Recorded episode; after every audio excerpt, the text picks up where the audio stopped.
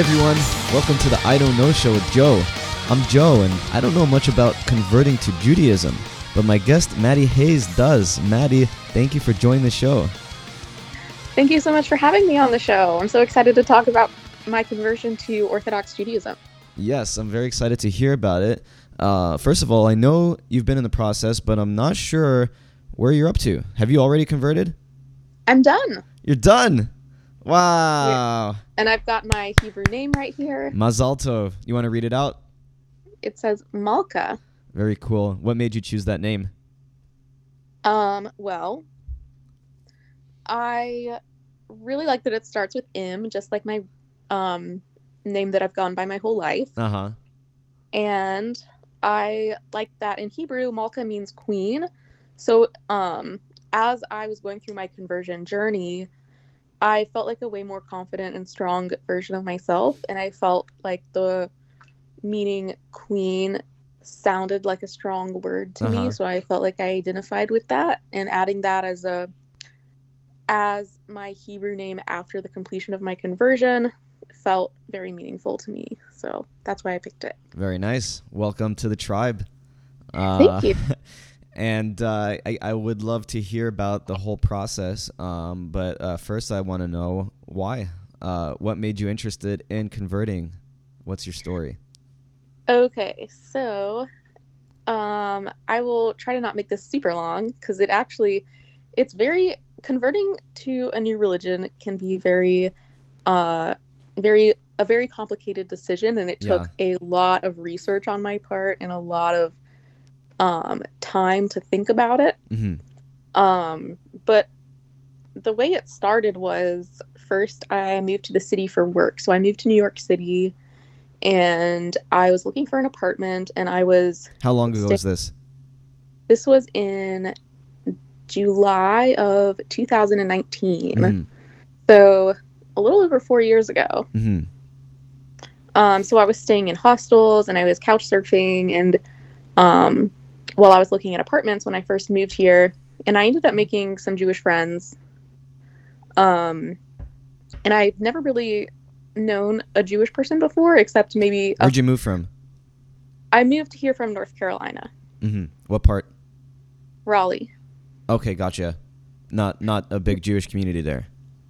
There is not a big Jewish community there, so I have actually met a, like a couple of like Reform Jewish people, but I've never really been a part of the Jewish community. Actually, one funny story is that I have is um, when I first moved to New York, I was driving through Williamsburg to get to a hostel I was going to, and I saw like a um, Hasidic man in like a black hat and a black coat and everything and Uh-huh. a beard, and he was in like walking through a, a park or something, and it was summer because I moved here in July, and I thought, wow. That man is out there in the park dressed as Abraham Lincoln, Probably- probably probably for kids and he is so dedicated to being abraham lincoln today that he is out here in the heat in this outfit that is hilarious.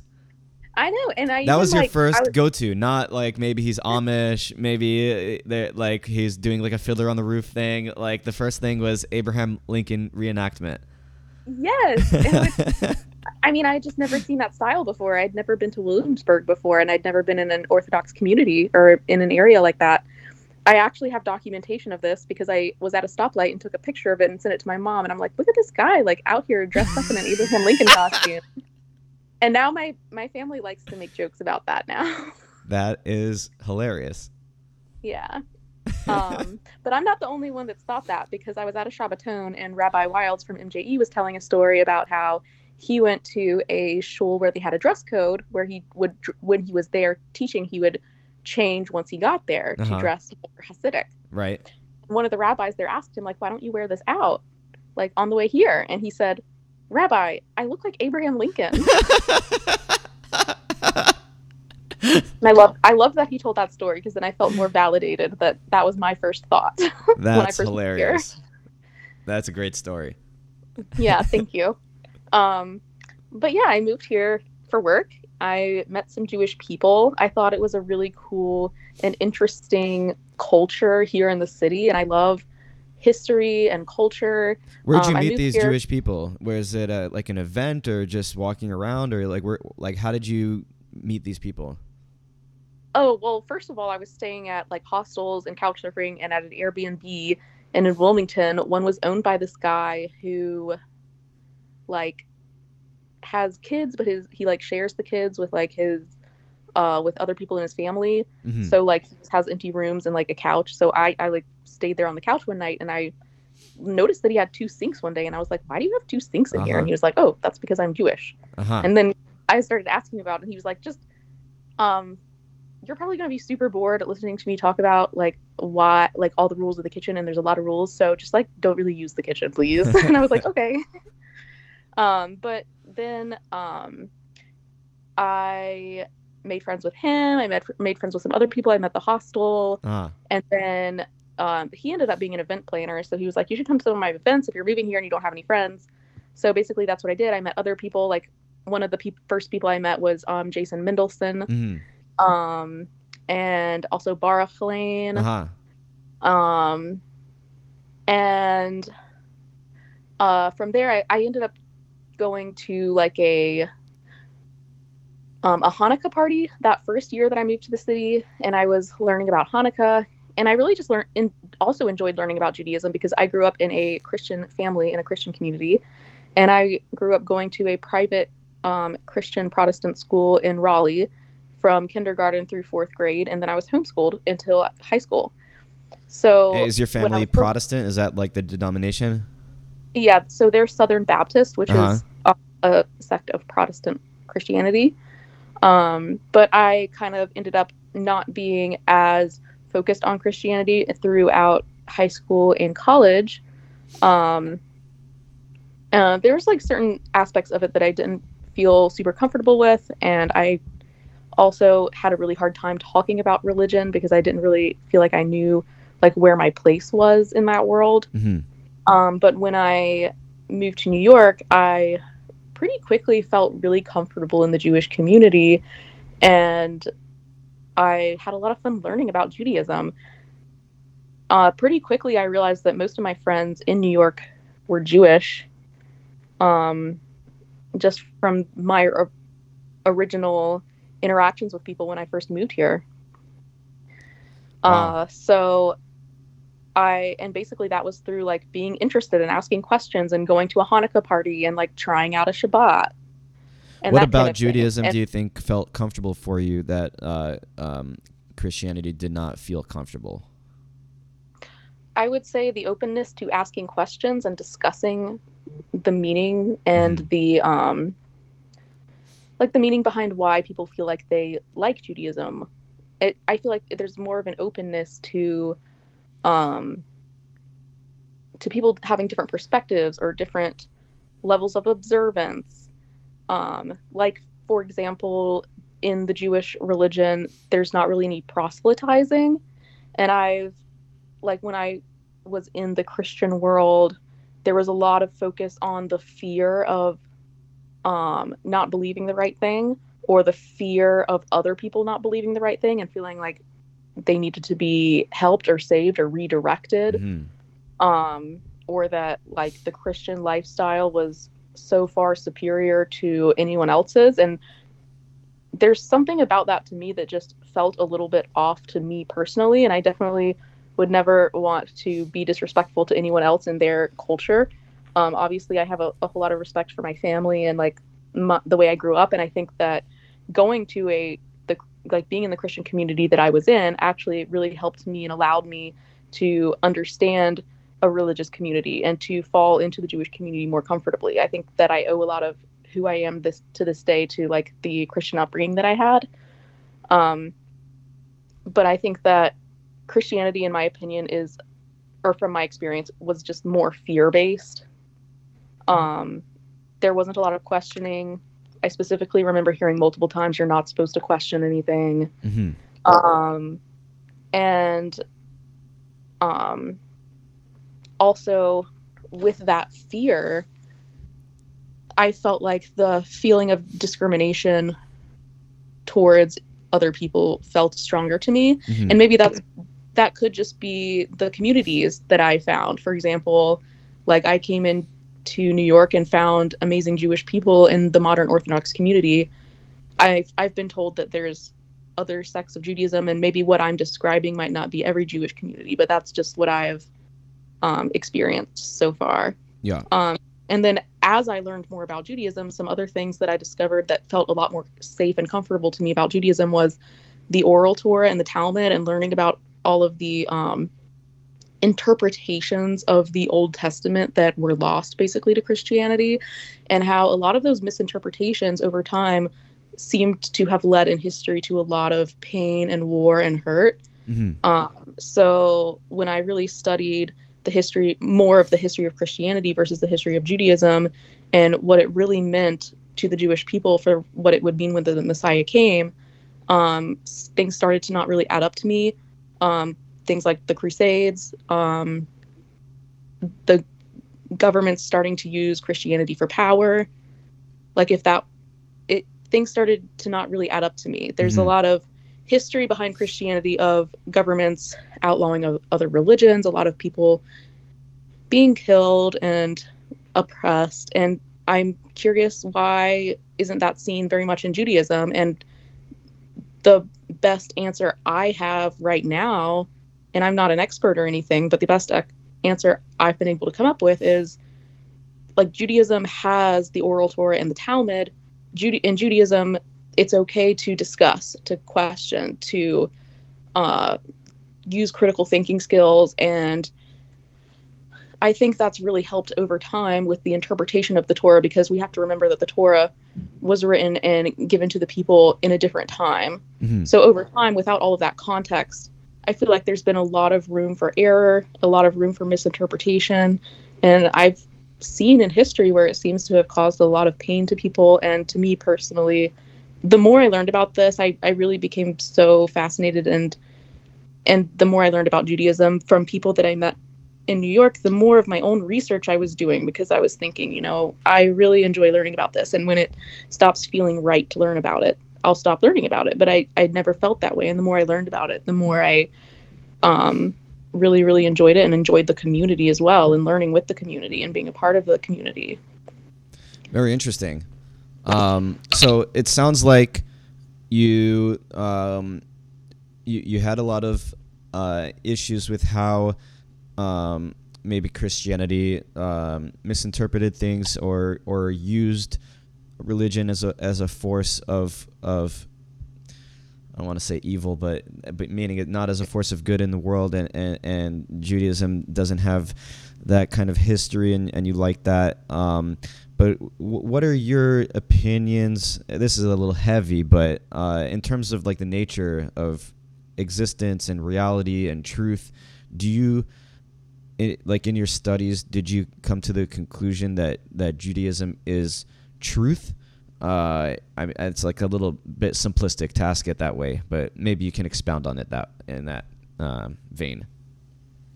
Yeah, um, I uh, I don't want to say throughout my studies I've realized that obviously Judaism is truth.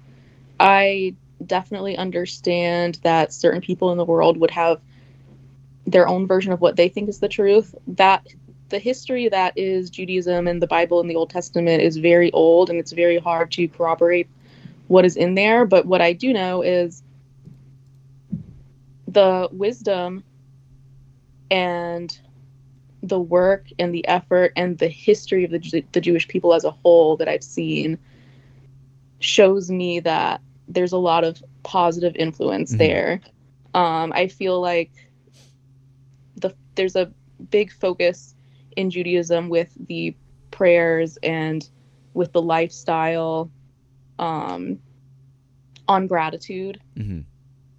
and I've felt being a part of that that I've really become a way more confident version of myself. And I I feel like the community is very strong with um with the guidelines of the Torah and the Talmud. And so because of those things I feel like I choose to believe that it's true and that's a choice that I make and like since I know it's a choice that I'm making to believe that it's true based off of the research I've done and my own personal experiences and my own personal outlook, hmm I can also look at it in the way of, you know, to the general public, it makes sense that this would not be considered provable and that other people would have different opinions. And I have all the respect in the world for people that um, choose a different path or had a different upbringing. And that's one thing that I love about Judaism is um, they don't look down on non-Jewish people. It, everybody has a place. They don't proselytize, and that's one thing that makes me feel a lot more comfortable in this community. Very cool. So how'd you go from, um, you know, I'm I'm new to New York. Um, haven't really been exposed much to Judaism, and now like I'm I'm meeting people and I'm learning about it, and it's really cool. How do you go from that to now I want to convert? What was the decision making process? So, uh, well, first the pandemic hit. That Yeah. was the first big thing that really turned my attention more towards Judaism in a more serious way because I Mhm. immediately lost my job. I work in the Mm, theater industry. mhm. Um, I'm a scenic artist, so I was painting a show, and like March 15th, I was told, okay, this show is for now, for this foreseeable future, Wow. canceled, going into storage, and I'm sorry, but none of you have jobs anymore. Damn. I think I even left early that day. They were like, "There's no point in doing a full rest of the day or something." Um, Wow. So, and there were a lot of other people that went through a similar situation as me, and I feel like New York City was hit especially hard in the beginning because it's Yeah. such a city with so many people, Yeah. and so I really I feel like we relied on each other for support a lot, and a lot of my in the Jewish community and the few friends that I had made, um, we quickly got together um, some ways to support each other. Like we created a Facebook group called Camp Quarantine. It was created by um, I think the original creators was Pocket and Fiona. Sounds right. Good times. and I joined that, and I think that with losing my job, being a part of that and being a part of the Jewish community on the Upper West Side really became my main focus Mm, and my interest. It just allowed me to have the time to pursue my interests and learning more about Judaism. Um, so that was basically the turning point for me was the pandemic. hmm Wow. Okay. So so how did you start the process? You know, like what what's step one? Um, so step one of the process was I needed to figure out. Well, I I needed to figure out what the process was in the Yeah. first place. Um, because I once I realized that I really felt like I personally identified with Judaism, it was probably like summer through a few months into the pandemic by that point.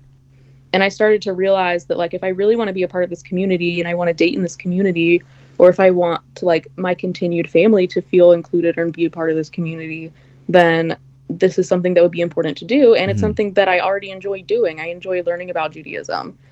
Um, so i felt like it would be a really fun and rewarding and structured way to get a good structured um, learning experience and it would be, it was something that i felt was very meaningful and purposeful for me to focus on at the time especially when a lot of us were stuck inside Mhm. and quarantining. Um so i needed to find a sponsoring rabbi. So i just asked some of my friends in the community. I know i think the first person that put me in contact with a rabbi was ellie wolf. Hmm and he told me he had a friend He was a rabbi in Brooklyn. Um, actually, no. The first person that put me in contact with the rabbi was Brie Velarde, because some of my friends from Camp Quarantine and the Jewish community told me, "Oh, this person Brie, she also converted, so you should speak to her. She's going to have some information." hmm Um, and so I was talking to her, which was really, really cool. And she knew of one, like, this was still in the pandemic. All the shuls were closed. No one was Mm. going to shul, except there was a the first shul that opened was um, Edmond Safra Synagogue on the east Mhm. side. So Bree was going to classes and she took me so that I could meet a rabbi. Um, Edmond Safra is a, That's a Sephardic shul, right? it is a Sephardic shul. So this is where I kind of had a little bit of a redirection Mhm. because I, well I loved the opportunity to. That was the first shul I went to. I went to a shul. I got to meet a rabbi. I got to meet more Jewish people outside of my own circle for the first time. Um, but the rabbis there, actually, after speaking to them, they realized that like my whole entire experience was pretty much Ashkenazi. hmm The entire community that I had- had experienced. So I kind of decided that it made the most sense for me to try to find a Ashkenazi rabbi Right. and because that would kind of fall in line more with my daily life and the neighborhood I was living in and and my lifestyle at the time. So then Ellie Wolf put me in contact with a rabbi he knew in Brooklyn who was really helpful and gave me information about how like um he helped me find a rabbi on the west side that like publicly did like was public about liking to do conversions Oh, and training and doing classes. Um, the thing about that situation was this rabbi was charging up front a lot. Oh. So, so the so you can see how this is kind of like a Yeah. a long chain of events that led to me finally figuring out what I was going to do. Uh-huh.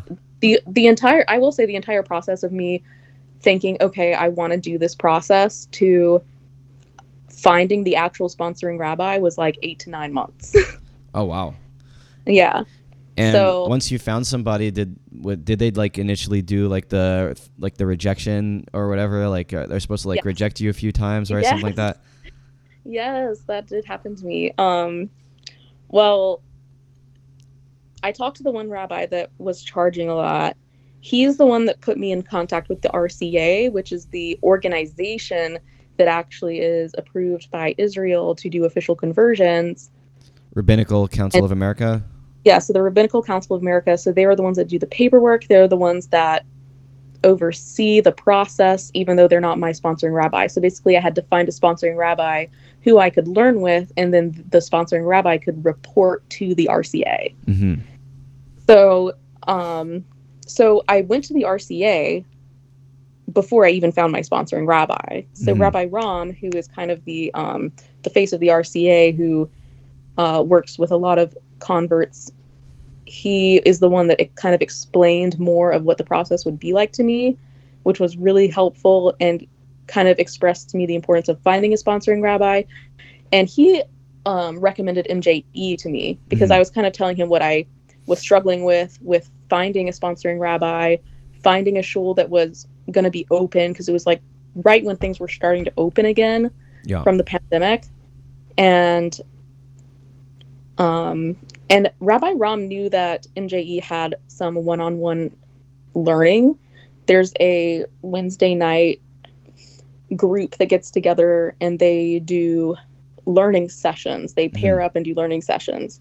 So it's kind of like almost like free tutoring. I mentioned to Rabbi Ram that I was having a hard time finding a sponsoring rabbi, and that the one that I did find was charging a lot up front, and I didn't know if there if that was normal or if there was a different process I could go through.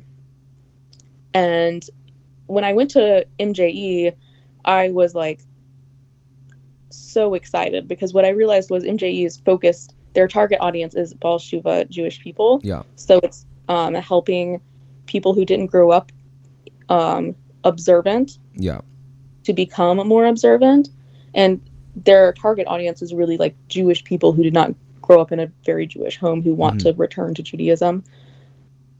But also, because of that, ends up being perfect for someone wanting to learn more about Judaism or convert to Judaism. Yeah.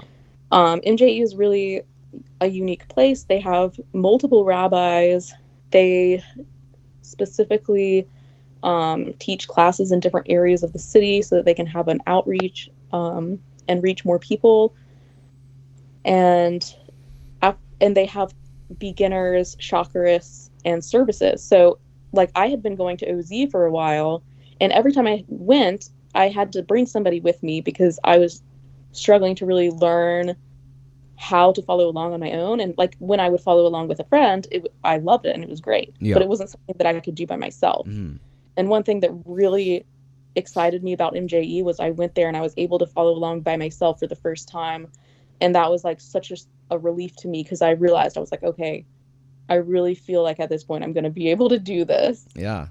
Um, and I, I remember the first day I went to MJE after the services, just like going up to Rabbi Wildes and thanking him for for starting that shul because it was something that I didn't realize existed and felt perfect for me and really helped me feel included and able to uh, learn what I wanted to learn. It's amazing. Yeah.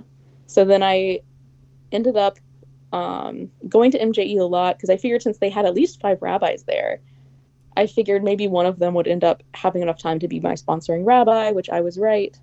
Um, and they did tell me they didn't have time a lot. hmm Um, somebody that works at MJE, I remember talking to her one day and talking about this whole situation where they reject you three times.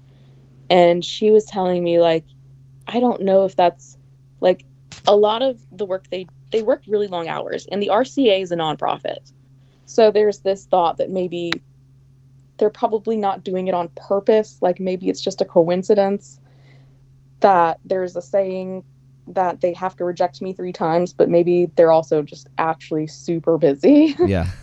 um, but so I'm really not sure about that because I don't like to think that they would ignore me, but I wouldn't feel bad if they did because I know that it's known to be part of the process that they want to really be sure that you're serious about it.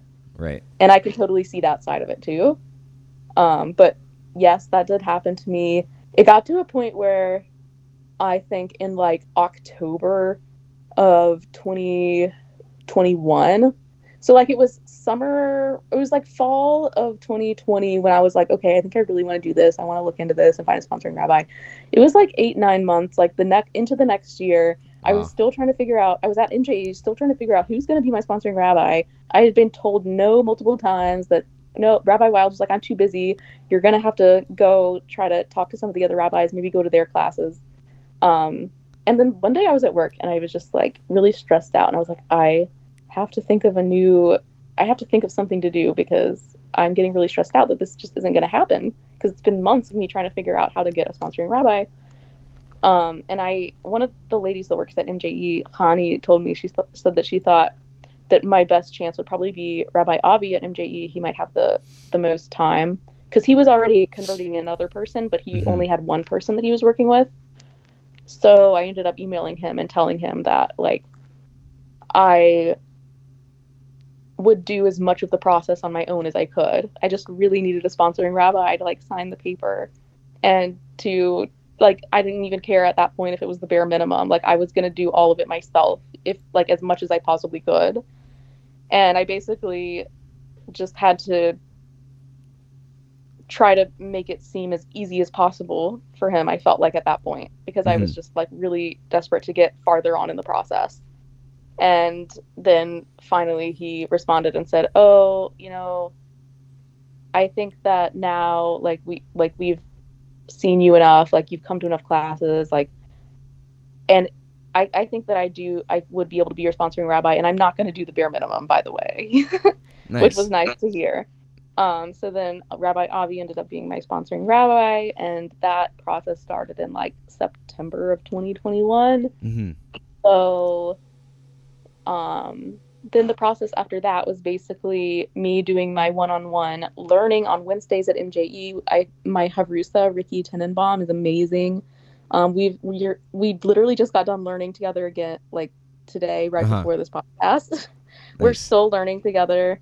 Um, it's super fun and she helped me so much get through my conversion because Rabbi Avi gave me the fellowship checklist of like a hundred things a Jewish person should know Uh-huh. and and and Ricky went through the entire list like during the course of my conversion and it was a really great base layout of the base things that I would should be able to do and know and a lot of it was like memorizing the prayers and learning certain things about reading Hebrew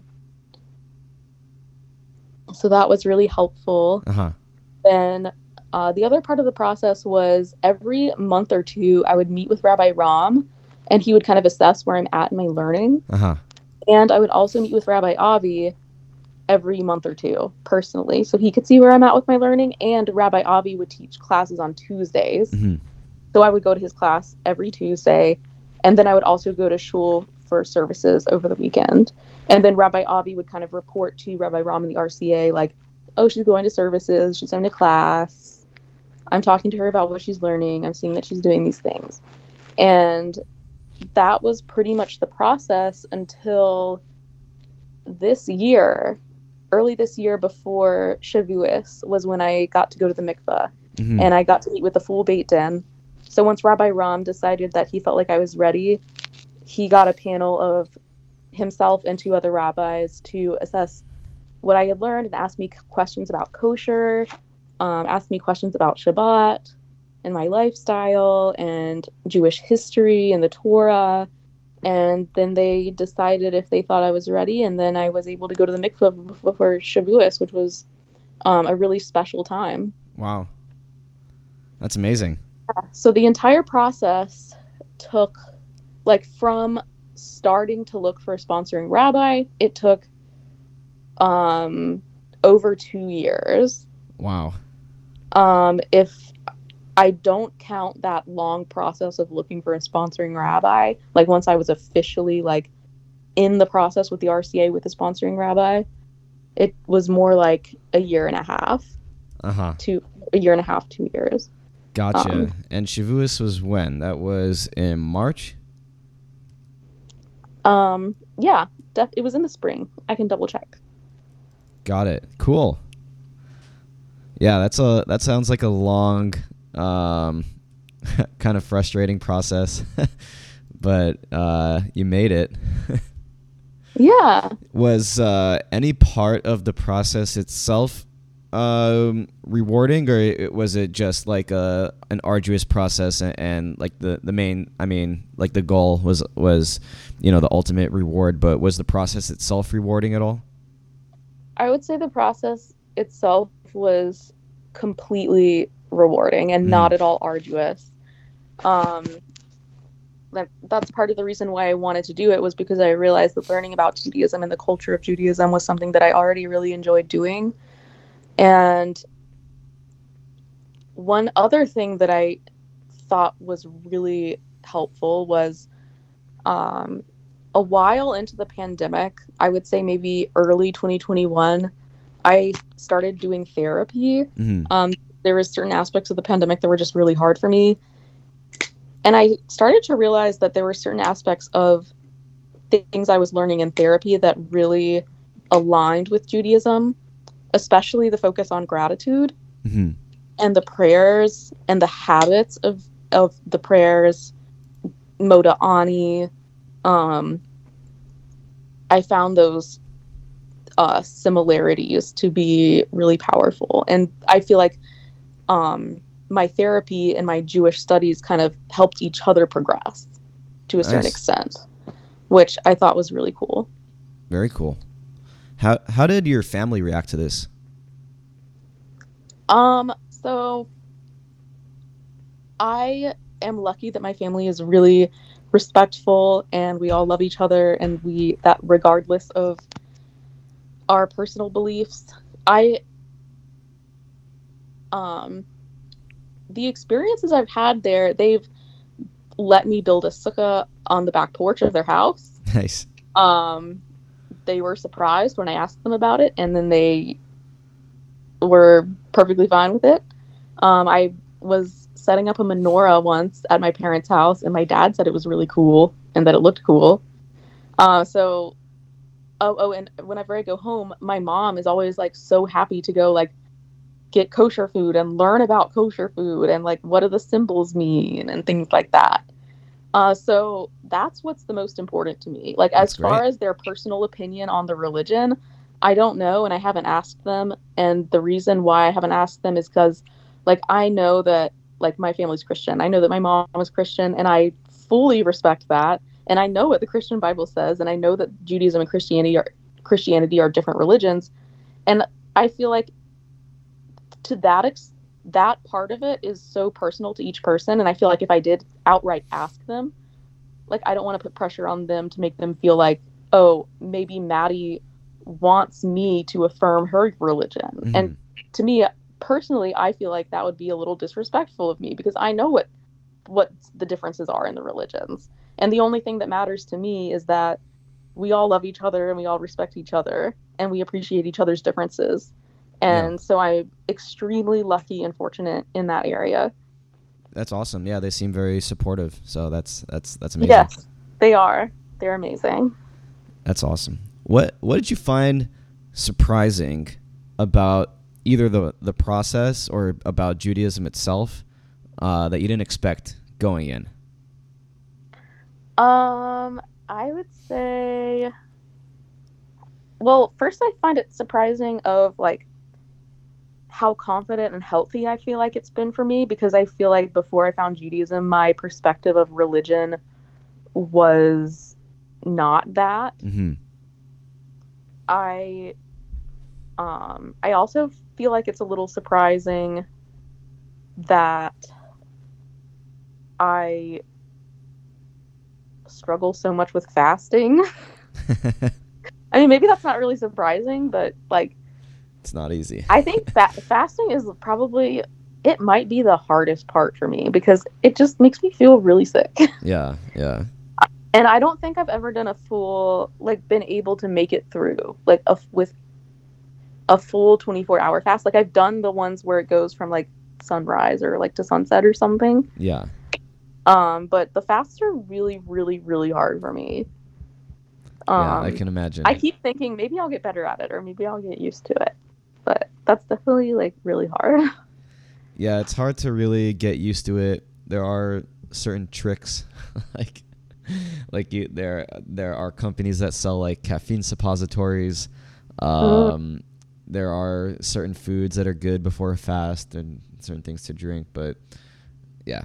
Um I suck at fasting too, so you totally get that. maybe I just need to keep doing more research. Maybe I'll find like an answer or something that really helps me persevere better. yeah. Still looking for that thing. Yeah, it's not easy. yeah. Um, are there specific uh, mitzvahs or traditions that personally resonate with you? Hmm, that's a really good question. Um. Hmm. Well, you said like Moda'ani, like so. Yes. So I really like the habit of saying the prayers. I like getting up in the morning and saying the prayers. And I think it helps me get started with my morning routine and focusing and like staying focused on the right things. Like one of the things I was mentioning earlier that I like so much about Judaism compared to Christianity is the guidance and the structure, hmm especially with the oral Torah and the Talmud and the information that comes with that and where to focus your attention because the Talmud and the Old Testament of the Bible have it has a lot of information.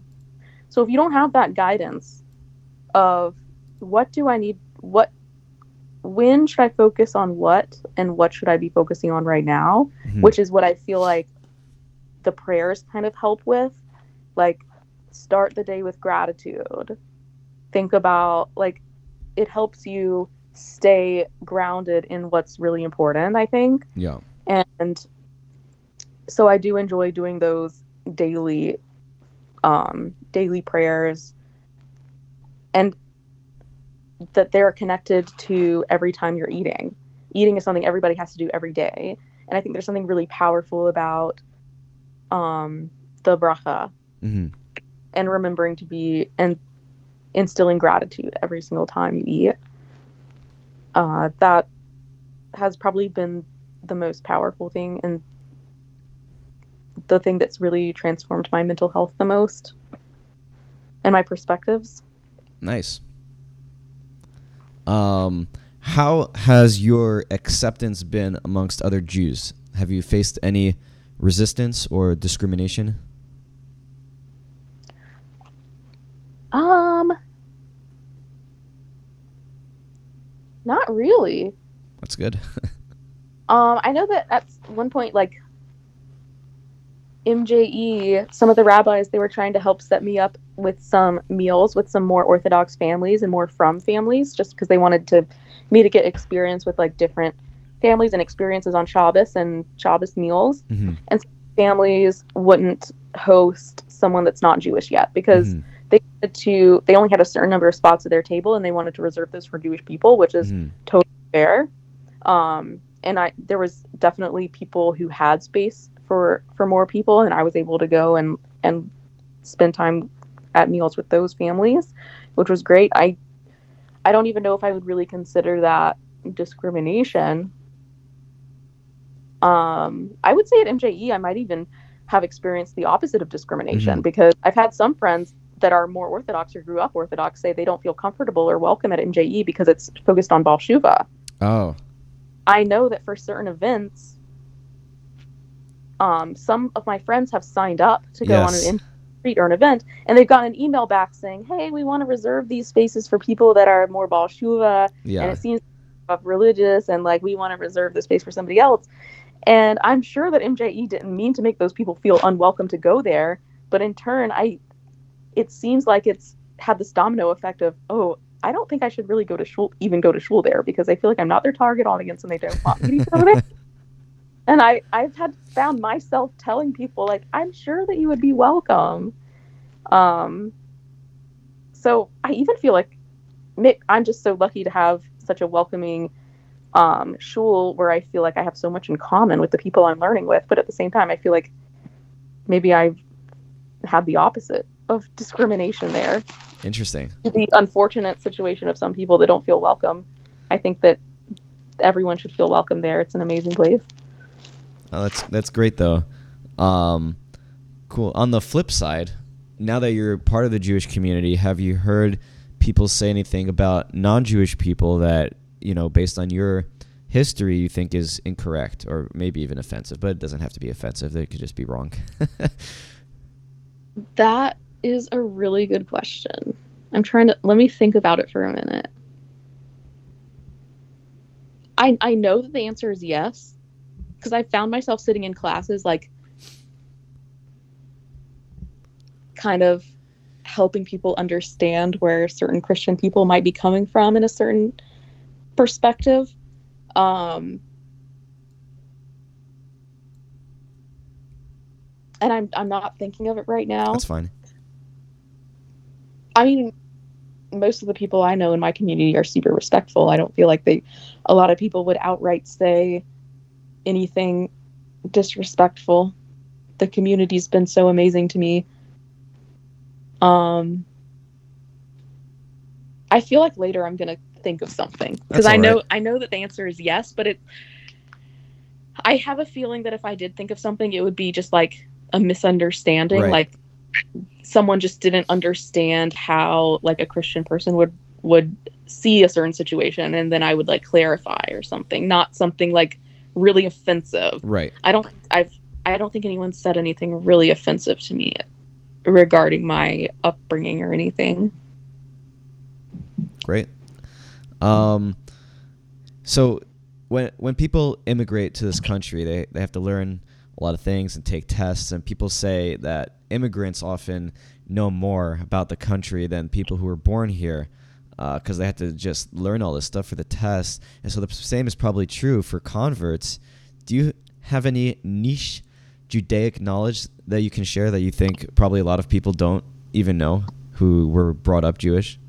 yes i can tell you all about mavushal wine Okay.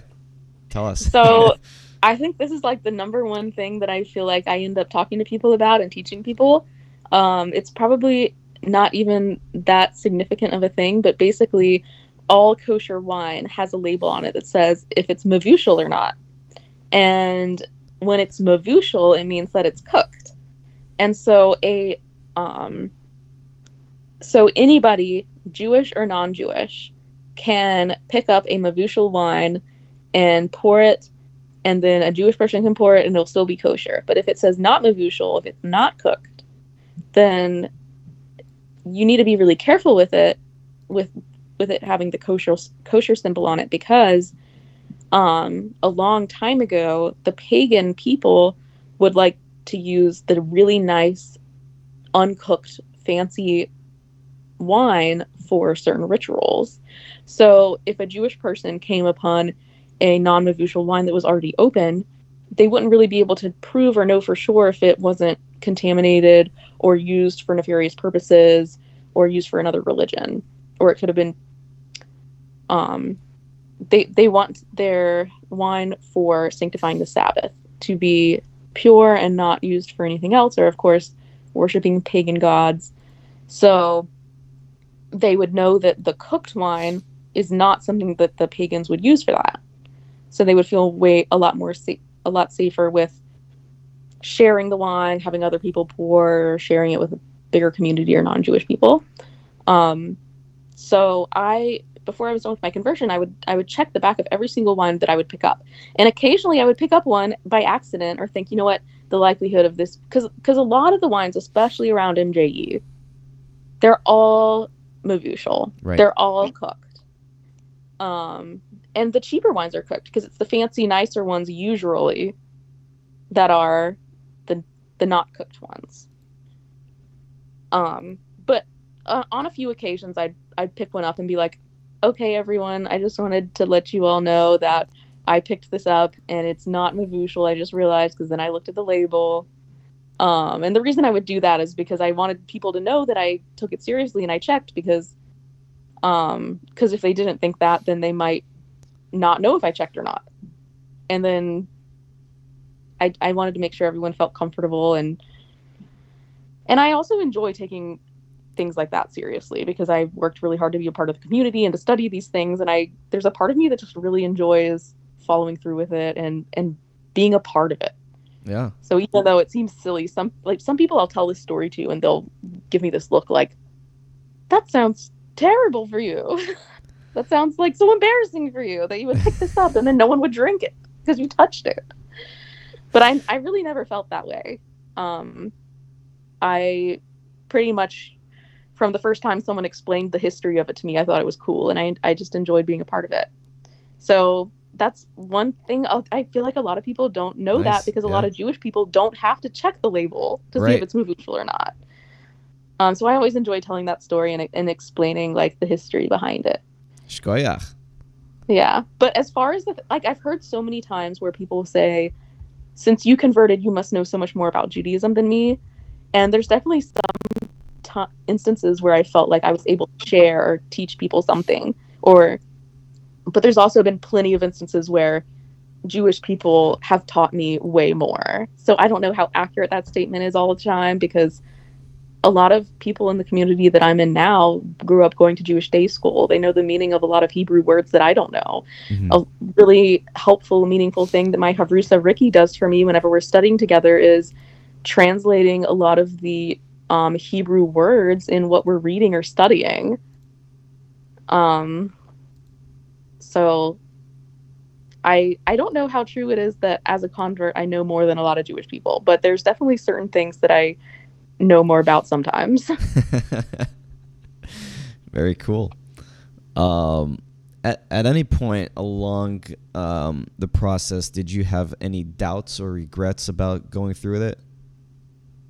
no, and I kept telling myself like if this at all started feeling wrong, then I, then I would just stop doing it, and I never felt like that.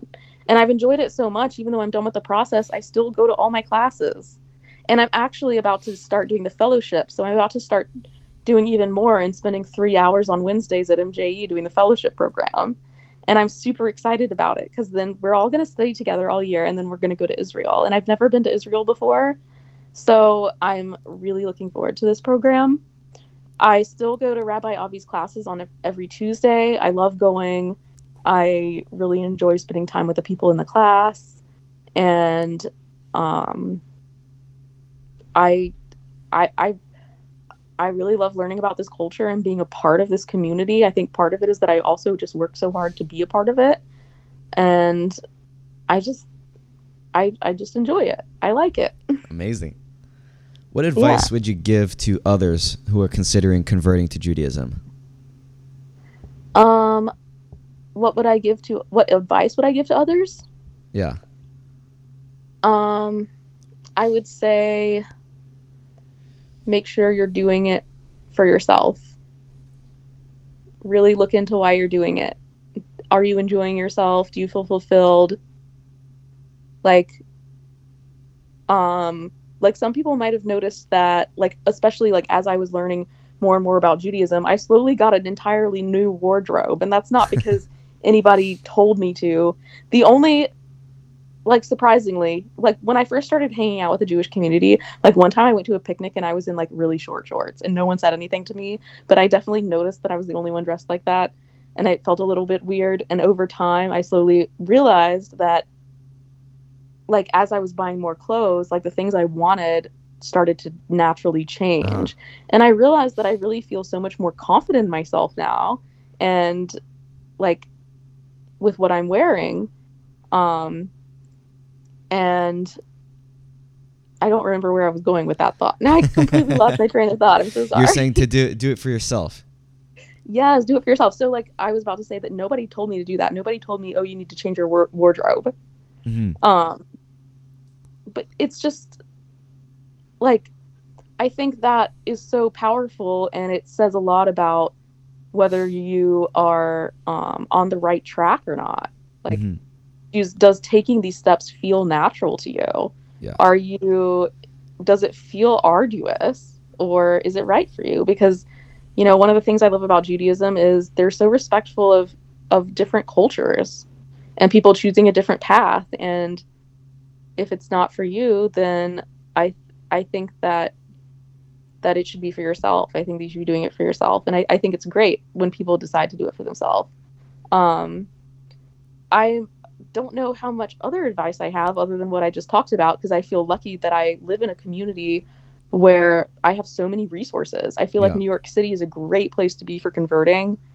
I don't know that it would have been gone as well in another place. I'm so lucky to have MJE 20 blocks away from me. It's such a unique place and I don't know if I was in another state or in another place if I would be lucky enough to have an organization like that there to support me. Right. Um, and the support system was was really a big part of my success in all of this. Yeah. What what's something uh, as you went through this whole thing that you learned about yourself? Um, a, I would say a big thing I learned about myself was I I guess like hmm.